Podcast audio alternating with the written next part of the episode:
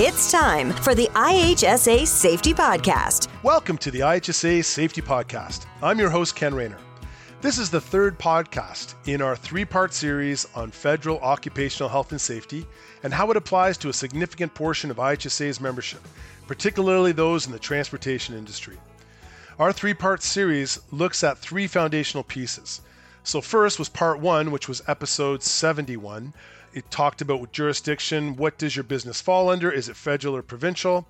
We had part two, which was episode 72, and that talked about the first steps a federally regulated business should consider when building their occupational health and safety system.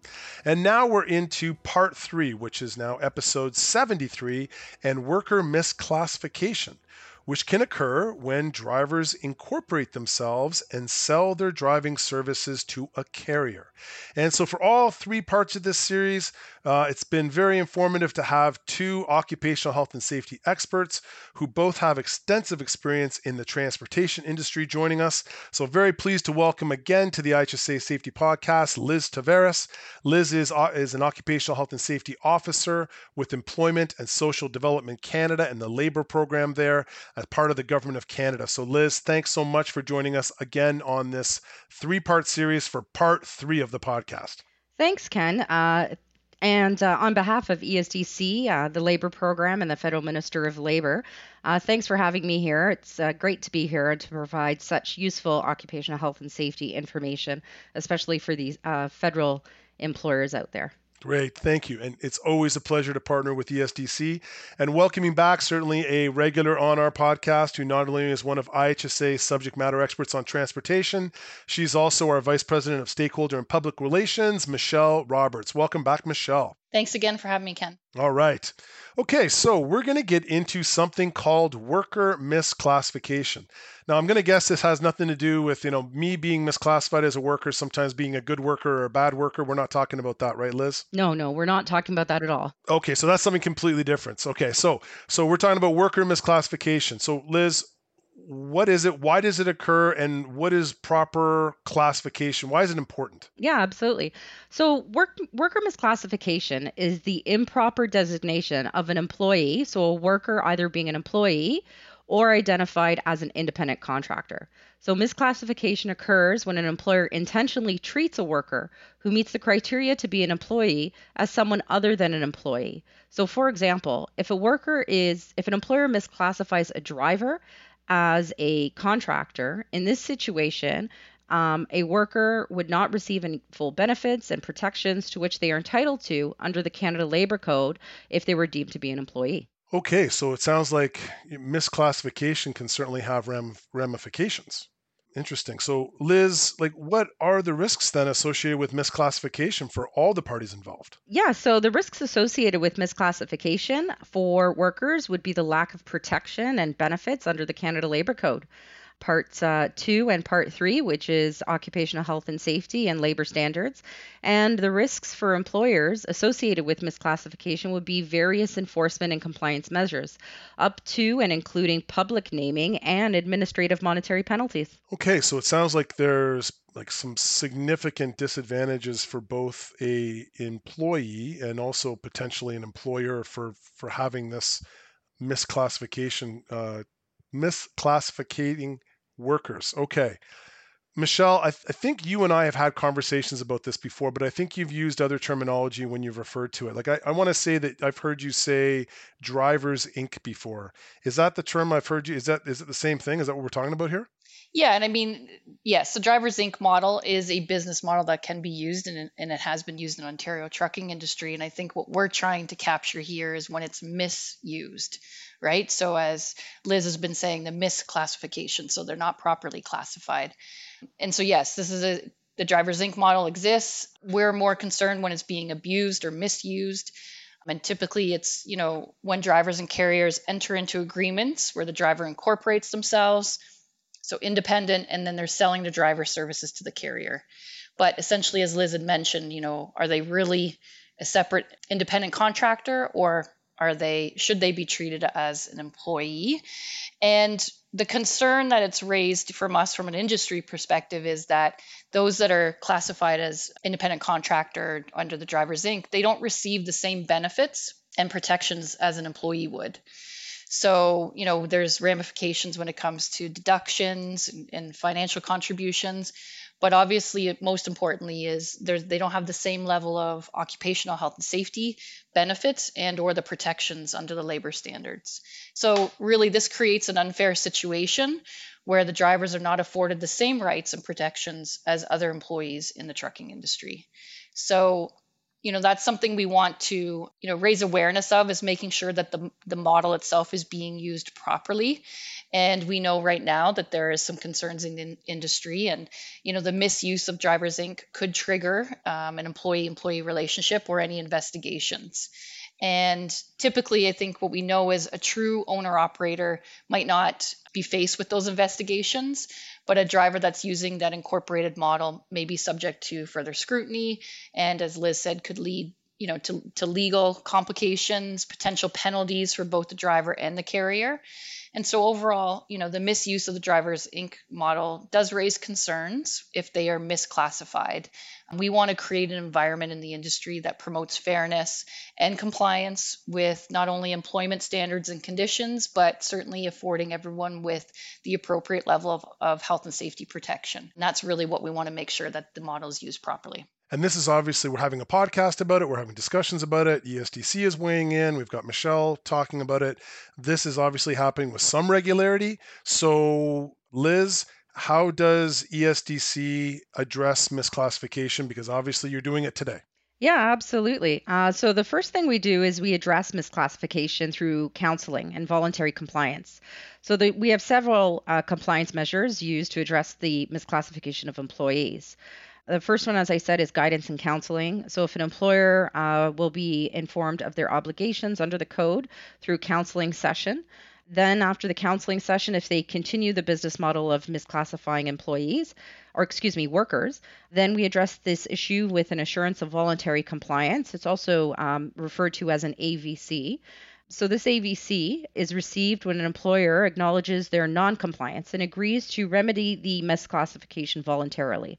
So the AVC outlines corrective measures that the employer must implement to comply with the code and the timeline by doing so. If that fails, and the employer does not correct their business model at that point, we issue a compliance order.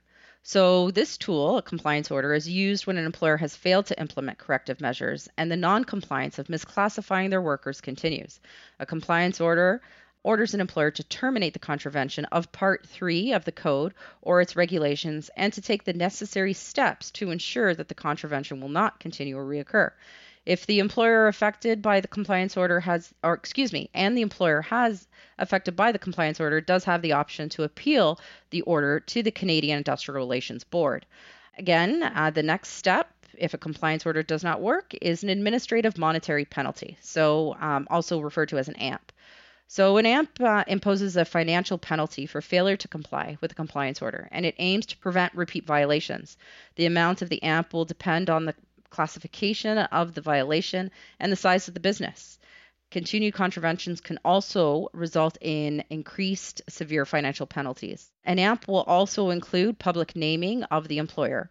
So, if an AMP is issued, the employer will be publicly named on the Government of Canada website for a period of up to two years after payment or the AMP or correction of the contravention, which is latter. What happens, Liz, if a worker is being asked by their employer to consider changing the status of the working relationship? So today, there is that true employer employee relationship, but they're being asked to look into changing that, say to like an independent contractor what is some of the what's some important information that that worker should consider before they make such an important decision Sure. So, with respect to the Canada Labor Code, the employment relationship is determined by examining the total relation, the total working relationship between the parties.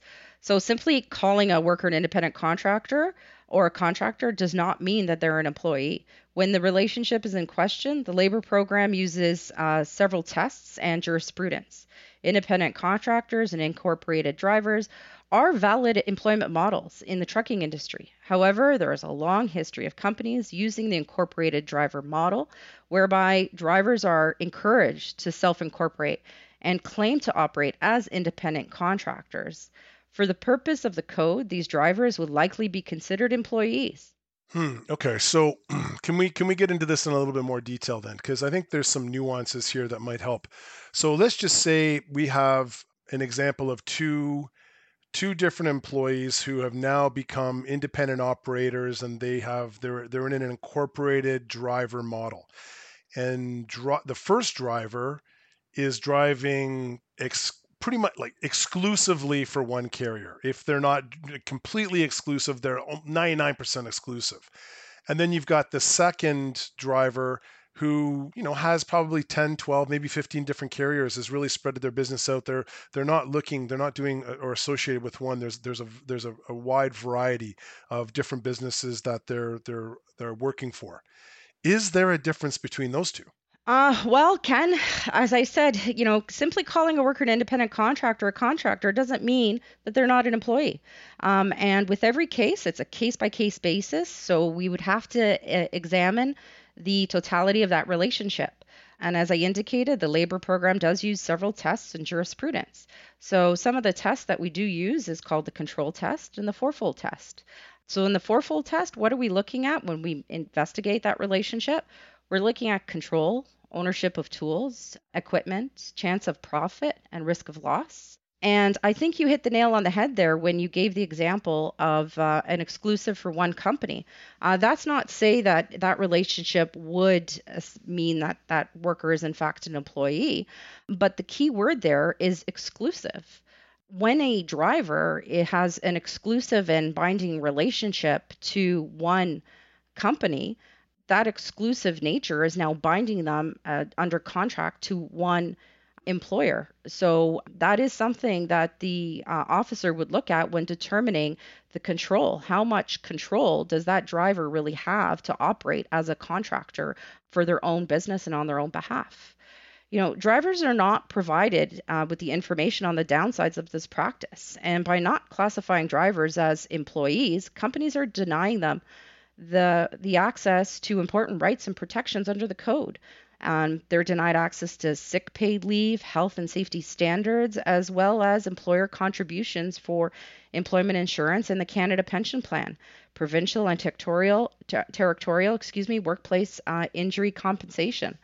So again, Ken, to answer your your question with respect to your example, I think it's very important for uh, a employer to consider the exclusive relationship between the driver and their company. Some incredibly important points to consider for the worker if they're being asked these questions by the employer, and I think for the employer to consider if they're looking to recommend that their drivers take on a incorporated driver model. So some important things to discuss. It just doesn't seem to me to be so clear cut just to say, yeah, let's make the switch and it's it's it works for all parties. There's a lot of nuances to consider here, and I would highly recommend after hearing the advice from both of you, industry experts, that you know before you make any decision whether you're a worker or whether you're employer do a bit more homework. All right, so thank you very, very much. And this concludes our three part series with ESDC on occupational health and safety. Liz Tavares and Michelle Roberts, thank you very, very much for being here for all three podcasts. Really enjoyed doing them with you, and, and I know you provided a tremendous lot, lot of value to, uh, to our listeners, so thanks. Perfect. Thanks, Ken. Thanks, Michelle. Thanks, Liz. Really appreciate it. All right. And thank you to the listeners for listening to our three part series with ESDC on the IHSA Safety Podcast. Be sure to subscribe and like us on our podcast channel and visit us at ihsa.ca for a wealth of health and safety resources and information. The IHSA Safety Podcast. For more episodes, tips, and all things safety, go to ihsasafetypodcast.ca. Thanks for listening. Start each workday by reinforcing awareness and control of hazards in your workplace with a five minute safety talk. IHSA's Free Safety Talks manual covers over 150 topics, such as personal protective equipment and traffic control, with more topics added all the time. Visit IHSA.ca to download your free IHSA Safety Talks manual today.